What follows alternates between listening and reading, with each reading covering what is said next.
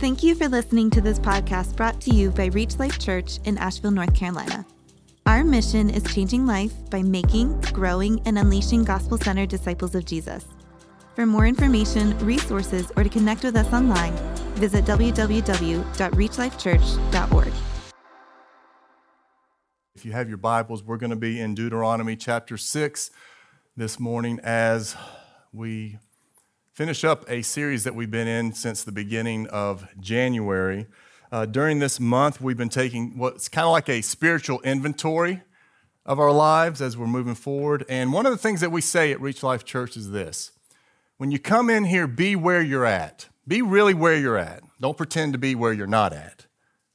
But don't stay where you're at. And that's what we've kind of been trying to do as we're entering into 2023 is to kind of take a spiritual inventory of our lives so that we can grow, so that we can mature, and that, that we can live not just significant lives, but eternally significant lives. That what we do in this life will echo, as Gladiator says, what, into eternity. So, uh, yeah, we use, okay, anyway, we use the Bible too. But as Pastor Terry said, next week I'm really looking forward to Testimonial Sunday. Uh, five of our covenant members are going to be uh, sharing through video and through testimony, and, and it's going to be, it's always encouraging to hear how, has, how did you meet Jesus? What has he done in your life, and what is he doing in your life? And then the week after that, January the 12th, we plan to get back into the book of Romans. If you want to read ahead, be ready. We're going to be in Romans chapter 9 and be moving forward from there. So, this morning, uh, as we're closing up this series, I'm going to be addressing a very uh, serious issue that's within the church, uh, which deals with uh, the idols of the heart. So, if you would stand with me in the honor of reading of the Word of God, we're going to begin in Deuteronomy 6, verse 4, and move forward from there. Deuteronomy 6, beginning with verse 4. Hear, O Israel, the Lord our God, the Lord is one. You shall love the Lord your God with all your heart and with all your soul and with all your might.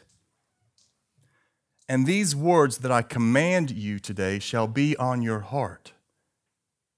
You shall teach them diligently to your children, and shall talk of them when you sit in your house, and when you walk by the way, and when you lie down, and when you rise. Let's jump to verse 13. It is the Lord your God you shall fear. Him you shall serve, and by his name shall you swear. You shall not go after other gods, the gods of the peoples who are around you.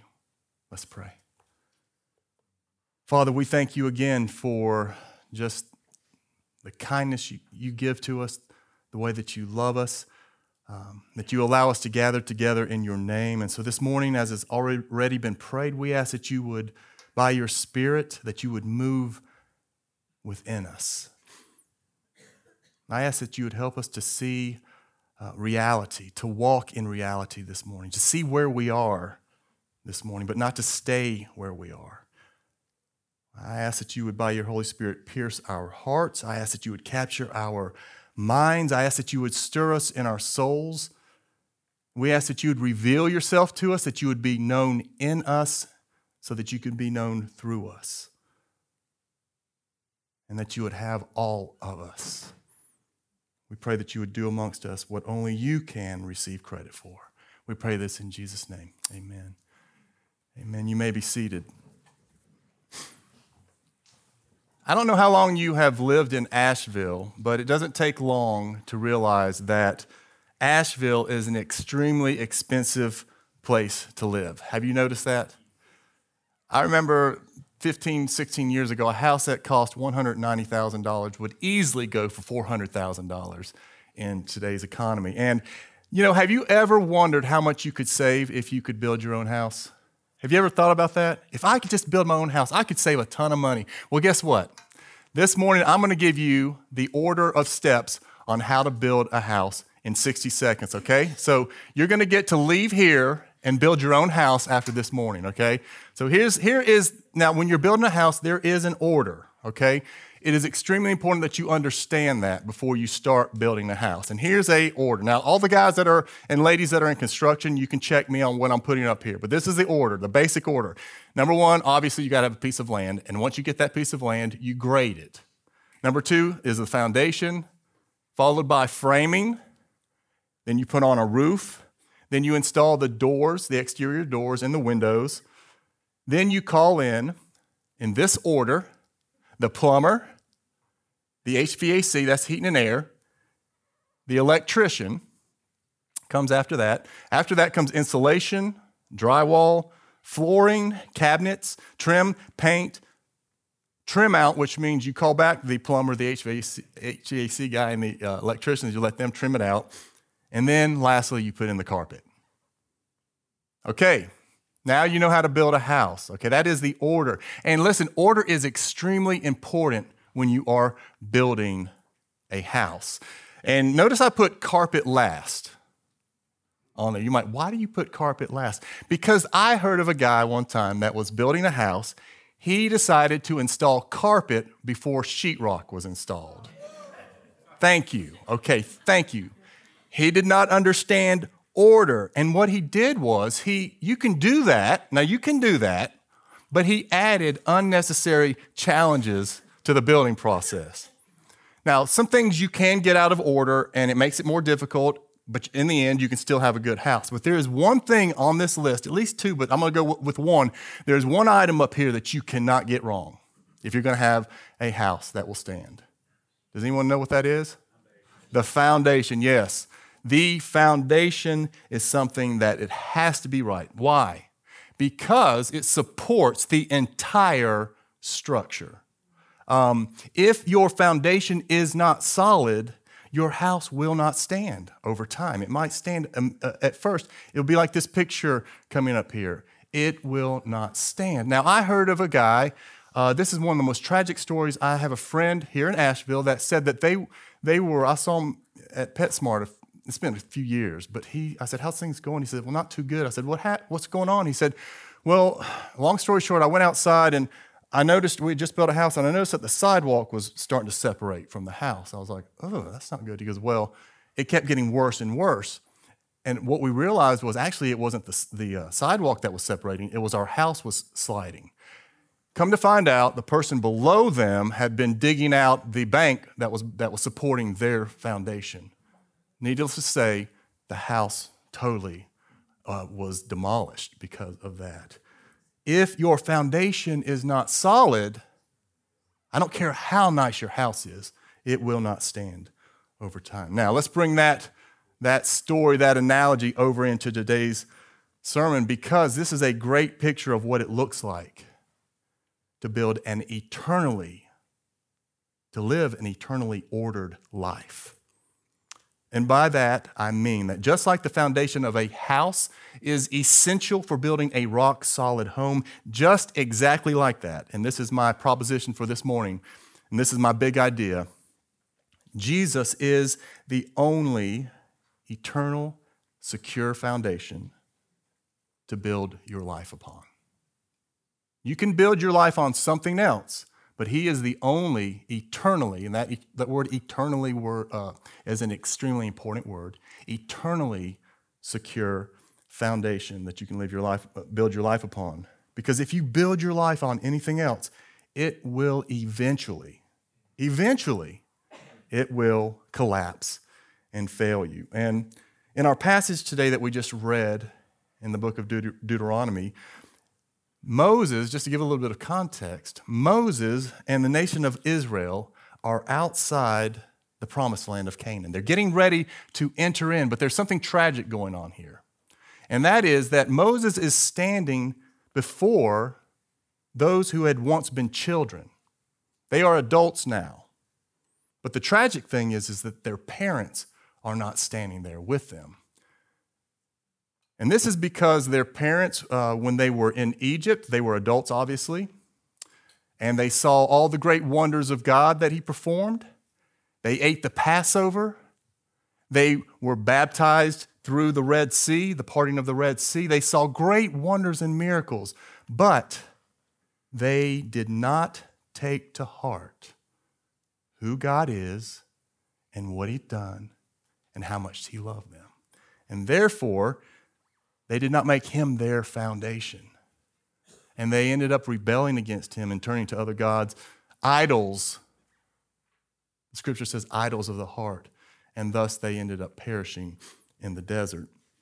And so in Deuteronomy, what we find is that Moses is delivering the law a second time. That's, what, that's actually what Deuteronomy means Deuteronomos. Deutero, second nomos law, the second giving of the law. And what God, God is doing here is He's warning this second generation and the third generation do not be rebellious like your parents. Don't miss what your parents missed. And they went after other gods. And so that's what, when we get to verse 4 this morning, we're reading what's called the Shema. It's probably the most famous uh, prayer in the Bible, both for Christians and for the Jews. And it begins with Shema, which means hear. Hear, O Israel. That word hear means to, it means to pay attention with obedient ears. A, a good example of this is, you know, like a parent who's called their teenager, says, Hey, listen, I'm gonna be home. When I get home, are you listening? Yes. When I get home, I need you to make sure your room is clean or you've done the laundry or make sure you set the oven to 450 degrees. Okay, I don't cook, but I know that that's the number that you always put your oven to. I don't know why, but I know that is the number. what happens? What, what can happen? Not in my home, never in my home. Or, or, or when I was a teenager, I was like, yes, ma'am, and I did it. But what, what happens? You get home and the oven is ice cold, right? And you go, what do you say? Did you not hear me? Did you not listen? Did you not hear me? Oh, I heard you, but I didn't hear with ears to obey. That's what the word Shema means to listen with ears to obey. And God is saying, listen, pay attention. Don't be like your, your, your parents. That's what he's saying to us this morning. This is a warning for us who live in 2023. He goes on to say, The Lord, our God, the Lord is one. Now, if you if you have a Bible with you, you might notice that next to the word one, there's a, a, a number or a, a letter that is a cross reference uh, with a footnote down at the bottom of your Bible. And it's giving all, um, uh, other trans, possible translations that could have been there. And it, I like them. One of them says, The Lord our God is one Lord. Another one says, The Lord our God the Lord is our God, the Lord is one. But the one that I really like is the one that's, that's on the screen here. The Lord is our God. And I like this because I believe in context, this is, would be the best translation. The Lord alone. The Lord is our God, the Lord alone. In other words, He is our only God. God is saying, listen, listen, people as you enter into the land of Canaan, I am your God. And in order for you to remain my people, in order for you to be in Canaan, but not to be of Canaan, in order for us to listen, to be in the world, but what? Not of the world, God must be our only God. He must be our only foundation that we build our lives upon. Verse 5, he continues and says, You shall love the Lord your God with all your heart and with all your soul and with all your might. That word love is a relational love. It can be a, a, famili- a familial, romantic, or attractional love. It's the same word that when God came to Abraham, remember Abraham in Genesis? He has a son. He had two sons, but he had one that he really loved, right? Isaac, the son of the promise, the, the miracle baby. He goes to Abraham. He says, Take your son, your only son Isaac, whom you love, whom you cherish, whom you have above all other sons, and offer him there as a burnt offering. That's the kind of love that God has for his people, and that is the kind of love he is calling us to have for Him. Love Him with all your heart. Love Him with all your soul. Love Him with all your might. God is saying, listen, love me, trust me. And He says, and keep, listen to this, and keep my commandments with every fiber of your being. And you know, Jewish rabbis, speaking of the commandments of God, Jewish rabbis say that there's 613 laws in the Old Testament. 613. Now, the Ten Commandments, which Moses shares, if you go back just one chapter in what we read today, he lists the Ten Commandments a second time. Those are the summary of those 613 uh, laws. If you keep the 10, you'll be keeping the, six, the 613. Now, when talking about the Shema, Al Mohler, the president of the Southern Baptist Theological Seminary, he says, uh, he suggests that in the Bible there is some strange math that's going on. He calls it strange math. He says it doesn't work in a classroom, a math classroom, but it works in, a, in, in the Bible. And that is this this is the math 10 equals 1 equals 2. 10 equals 1 equals 2. Basically, what he's saying is the Shema, which we just read, takes the, the Ten Commandments and summarizes it into one. 10 equals 1. This is the greatest commandment in the Bible. And yet, he says 1 equals 2. Because in Matthew 22, when Jesus was asked to identify the greatest commandment, what does he do? He quotes De- Deuteronomy 6. He says, You shall love the Lord your God with all your heart and with all your soul and with all your mind. Verse 38 says, This is the greatest. This is the great and first commandment. And a second is like it You shall love your neighbor as yourself.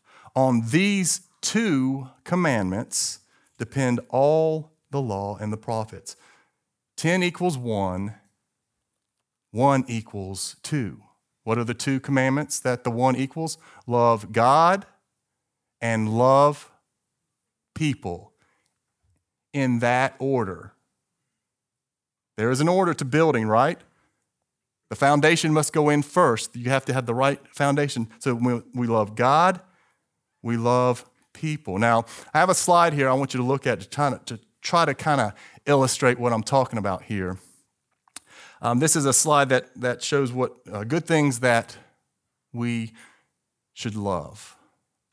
Um, now, this is not the all inclusive uh, list of things that we should love, but it's kind of like a general outline that I want to show us this morning for you to look at. And notice on this one, what's the biggest box in here? God, which represents the foundation. Our greatest love, our first love, has to be God. And then after that our other loves that are in the order that they should be loved family, church, work, and there, you could, there's a lot of other things we could put up there, but just for time's sake, just, i just put a few of things up there. We also need to love playing. We also need to love resting, okay? Uh, we need to give attention to those things at times, but there's a certain order in which they have importance in our lives. Now, as most of us know, some of these things, the ones above here, get scrambled sometimes, don't they?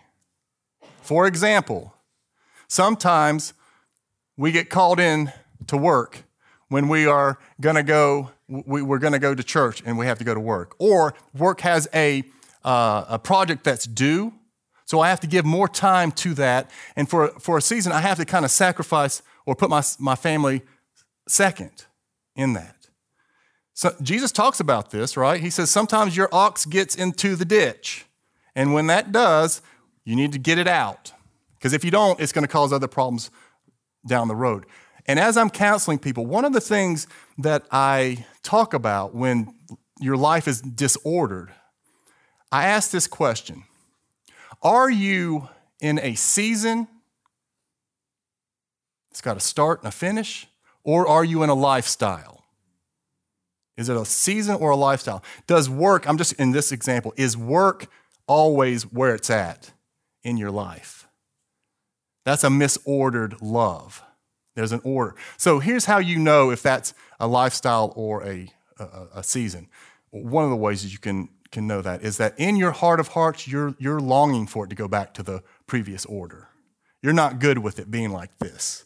And this is something that we always are having to work through during life because it never stays like that in, in life. We're always having to, to make adjustments.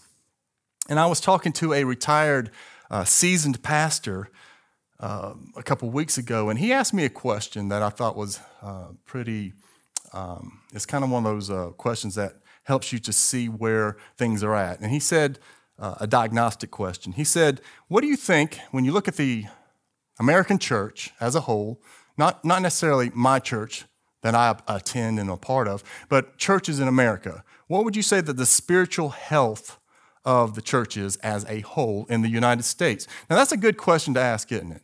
If, if I had to ask you, what would you, you don't need to tell me right now, but what would you say? How would you describe it? And, and I thought about that, and to me, as I really think about it, it seems that for many, God and church are an option. Um, they are an add on, an add on in life. Kind of a, you know what, if nothing better comes along, I'll be there. Um, kind of commitment. I, I, I, told him, I said, I think it's kind of a, um, an entertainment oriented culture at times. Uh, it, it, can be lukewarm. And uh, as a whole, I think that the church in America wants the kingdom of God without the cross. And um, th- those are things that I'm not beating up on the church. I'm part of what, everything I just described there, I struggle with every single thing that I just talked about. And uh, so I'm not beating up on the church. I love the church. Uh, I'm part of the church. And, uh, but that's my assessment of the church. I don't know what your assessment would be of the church. But he said, um, he, he kind of agreed with what I said, but he said this, and this will, this is, will be in your notes. He says, a major problem with the American church is that it is filled with idolatry. Do you agree with that? I think he nailed it. When he said that, it was like, yes, he nailed it. Nailed it. And I think that the American church is, in, in the place that it's in, uh, is lethargic because of idols of the heart. And as we've said before in, in sermons before, that when you were born, you were born worshiping immediately when you came out. When you entered into this world, world you were worshiping me, me, me, me, me, me, right? We were created to worship. And if, listen, if we are not worshiping God, you are worshiping something. And as one pastor said years ago, that the human heart is an idol factory. And anything and everything can become an idol and can be worshiped. So I guess the question that I want to answer, we need to be more a little bit more direct. And when we say idol, what are we talking about? We're not talking about necessarily like a golden statue here that we all bow down. I don't think anyone in this room, probably that I know of, has a, a little Buddha in the back room bowing. Not that he's a god, but anyway, you don't have that. Let's look at what. Uh, let's look at a definition in his book. His uh, book, Counterfeit Gods. Tim Keller says this: An idol is anything more important to you than God? Anything that absorbs your heart and imagination more than God? Anything you seek to give you what only God can give? A counterfeit God is anything so central and essential to your life that should you lose it, your life would feel hardly worth living. An idol has such a controlling position in your heart that it can spend that, uh, that you can spend most of your passion and energy, your emotional and financial resources on it without a second thought. It can be family or, and children, or career and making money, or achievement and critical acclaim, or saving face and social standing. It can be a romantic relationship, peer approval, competence and skill, secure and comfortable circumstances, your beauty, or your brains, a great political or social cause, your morality and virtue, or even success in Christian ministry. An idol is whatever you look at and say, in your heart of hearts, if I have that, then I'll feel like my life has meaning. Then I'll know I have value. Then I'll feel significant and secure. I think that that nails it of what an idol is. Anything, everything can be an idol. It's often good things that begin to take the seat of God. Anything that sits in God's seat that seeks to replace God in your life is an idol. And so going back to the illustration, this is what we, we this is kind of like a what it should look like where God is always the foundation. But what, what happens when we remove God? When we let, allow something else to become the foundation, which we will, we're going to call an idol here in, in this illustration. It, it's something that we enjoy, it's something that we love, it's something that we desire hobbies, um, exercise, downtime, being heard. You know, when you want to be heard by somebody or being respected by someone. The problem arises when we begin to trust in those things. None of, none of the things I just mentioned are bad in and of themselves, but it's when we begin to say, I've got to have that, otherwise, I cannot live as I ought to. We allow it to take God's place, which makes it an idol. And an idol cannot ultimately support, deliver, or fulfill you. And as we're going to see in the next slide, eventually it ends up failing. And you know, over the years, I have uh, talked to my children about idols and uh, to give you an example, one of the things that all of my children hope to have one day is a family of their own outside of, of living with me and Kelly. And I want them to have that too. But that's a good thing. God created the family and marriage and children and all that. And as we've been talking about, I'm just going to use this as one example. One of the things we've been talking about is how could that be an idol in your life? How can you make that an idol? And here's how it can be an idol is that if God says, you know what, no, I have a different plan for your life than that. Actually, my plan for your life is that you would remain single the rest of your life, and I'll get more glory out of you being single than if you were married. Or, you know what, I'm gonna let you get married, but I'm not gonna allow you to have children. Uh, that is a, a situation where you have to check your heart because your heart will be exposed in that moment.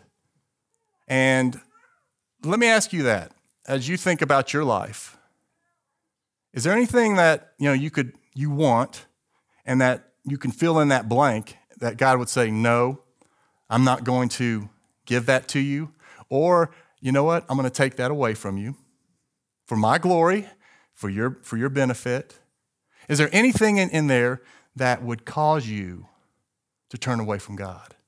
Because the thing is, is that you could, a lot of times, you could make it happen in your own power. You could, you could get whatever that thing is you want, but you know that if you do, you're going to have to d- disobey God to do it.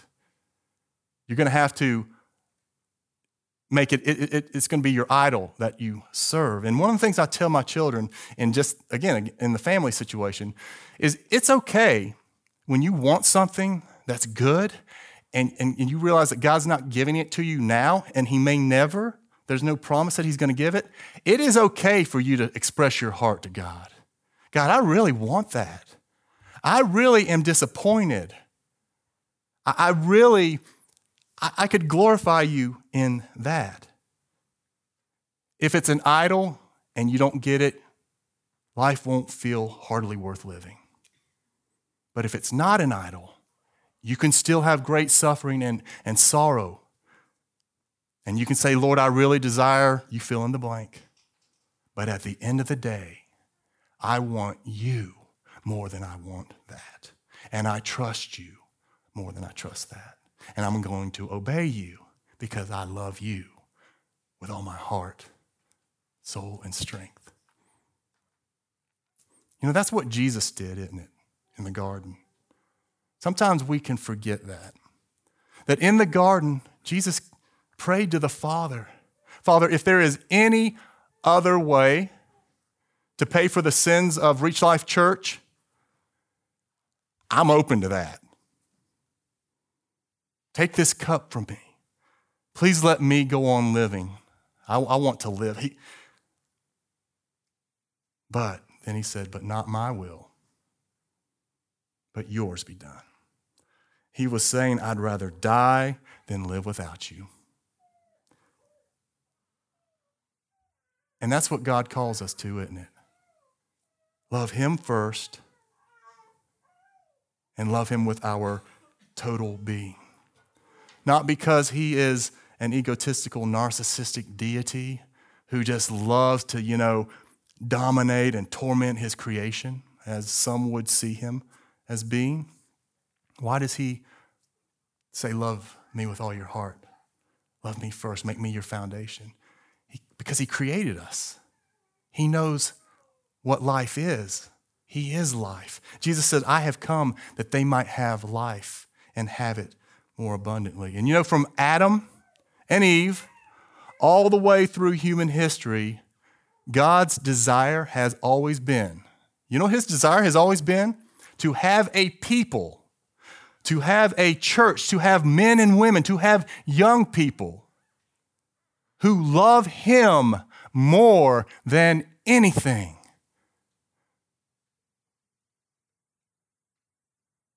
Who love the Creator over the creation.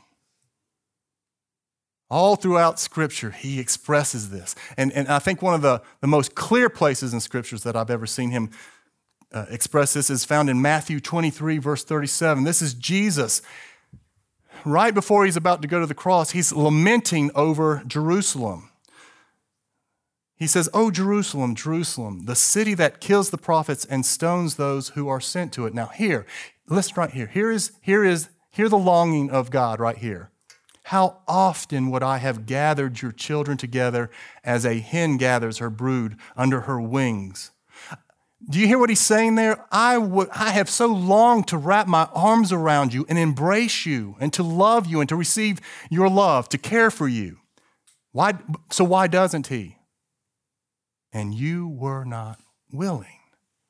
It's not God who has the problem, it's man, isn't it? God says, I wanted you, but you wanted other things more than you wanted me. And above all, God desires, listen, above all, God desires to have our hearts. You know why? Because if He has our hearts, He'll have everything else about us. And so I just want to close this morning by you asking the question this morning, right now, where you're sitting, where, what is your foundation in life?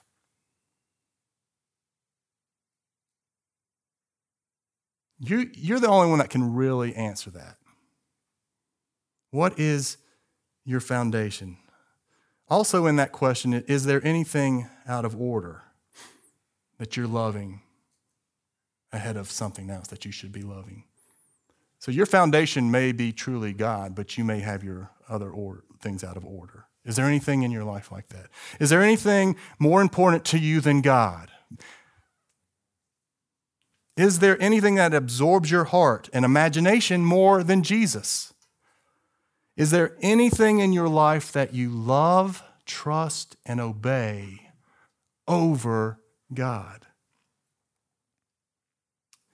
You know, the, fir- the reason that the first generation of Israelites did not enter into the promised land is their hearts went after idols. But what would have kept them from doing that? See, whatever would have kept them from doing that will keep us from doing it. And it wasn't try harder, it was pay attention. It was here. Here, look at what God's doing in your midst. Look at what He's done, which reveals who He is. Look at what He has done, it reveals who He is. For the Israelites, He had set them free from captivity. Why? Because He loved them. He wanted to have a people for Himself. He wanted them to experience his affections for them, which would produce affections to him from them. And this is a key. This is such a key right now to understanding what is going to make you want to love and serve God with all your heart, mind, and soul. You have to first receive his love for you. You have to get his affections for you.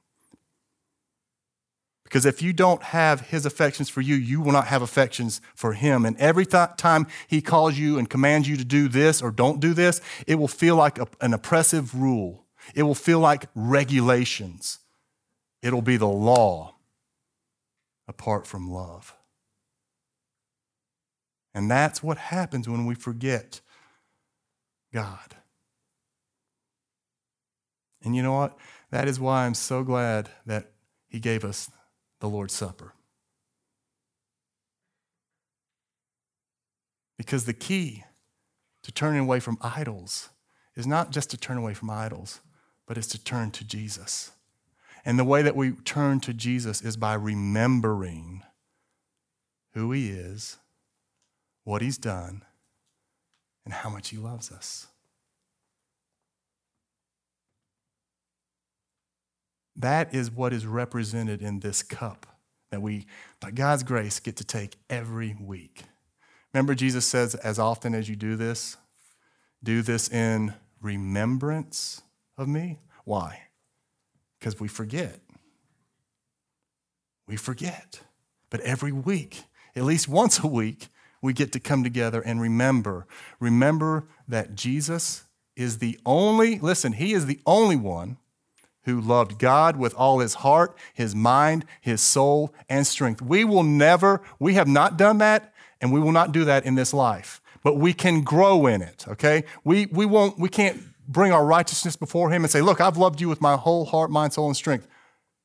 Jesus did that for us in our place. He lived perfectly. Why? So he could die for us who did not do what we were called to do.